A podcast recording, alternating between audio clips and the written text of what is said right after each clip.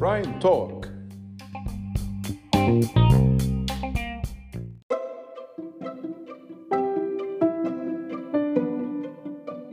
السلام عليكم ورحمة الله وبركاته. أهلا بكم في حلقة جديدة من Prime Talk من بحوث برايم معاكم عمرو حسين الألفي رئيس قسم البحوث بشركة برايم لتداول الأوراق المالية. يوم الأربعاء الموافق 19 أكتوبر 2022 كنا أصدرنا تقرير عن شركة ليسيكو مصر حدثنا فيه رأينا وتقييمنا للسهم. ومعانا علشان يستعرض التقرير زميلي بقسم بحوث برايم عبد الخالق محمد المحلل المالي للقطاع الصناعي. صباح الخير.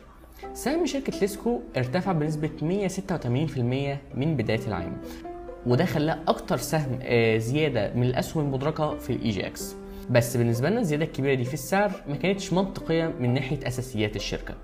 أرباح ليسكو زادت على مدار الخمس سنين اللي فاتت بنمو سنوي مركب لمدة خمس سنوات قدره 12% معظم الزيادات دي كانت بسبب زيادة نسبة الصادرات بتاعتهم لأوروبا بالذات في قسم الأدوات الصحية.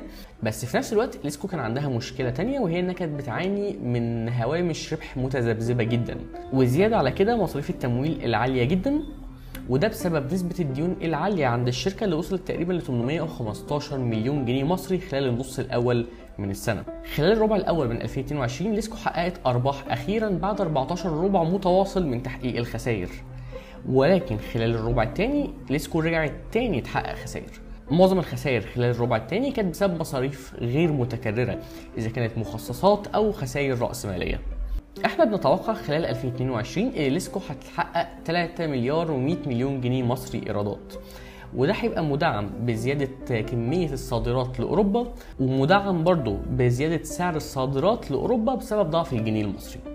وممكن برضه نضيف على كده زيادة الطلب على منتجات الأدوات الصحية في أوروبا تحديدا بعد ما بعض المصانع الموجودة في أوروبا للسيراميك والأدوات الصحية بدأت تقلل الإنتاج بتاعها بسبب أزمة الغاز الروسية المستمرة حاليا في أوروبا. ودي ممكن تكون عامل في مصلحة ليسكو بشكل كبير. إحنا برضو بنتوقع إن الشركة هتحقق آه، صافي خسائر خلال السنة قدره 37 مليون جنيه مصري. وده بيعود برضو على نسبة المصاريف التمويلية العالية بتاعت الشركة وبيعود برضو ل 38 مليون جنيه من المصاريف غير المتكررة اللي حصلت خلال السنة. ولكن لو شلنا تأثير المصاريف غير المتكررة ليسكو هتحقق صافي ربح بسيط جدا قدره تقريبا مليون جنيه مصري. إحنا بنحافظ على تصنيفنا للسهم عند تخفيض الوزن النسبي مع مخاطرة مرتفعة. مع تغيير آه، سعر مستهدف خلال 12 شهر ل 4.3 جنيه مصري. مع إجمالي عائد سلبي متوقع قدره 57% شكرا ليكم وصباح الخير. شكرا عبد الخالق. وفي نهاية الحلقة بنوجه عناية حضراتكم لصفحتنا على فيسبوك الأسهم المصرية مع برايم اللي ممكن تطلعوا منها على كل تقارير بحوث برايم ومن ضمنها التقرير اللي اتكلمنا عنه النهاردة. وممكن التواصل مع شركة برايم لتداول الأوراق المالية على رقم تليفون 33 صفرين 57 صفرين. شكرا لكم السلام عليكم ورحمة الله وبركاته.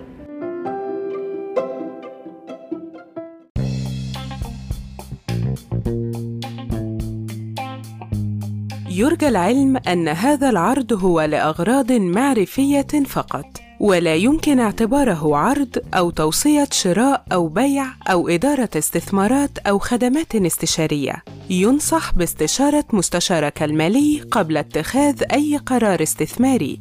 الأداء التاريخي ليس مؤشرًا يعتمد عليه لتحديد الأداء في المستقبل.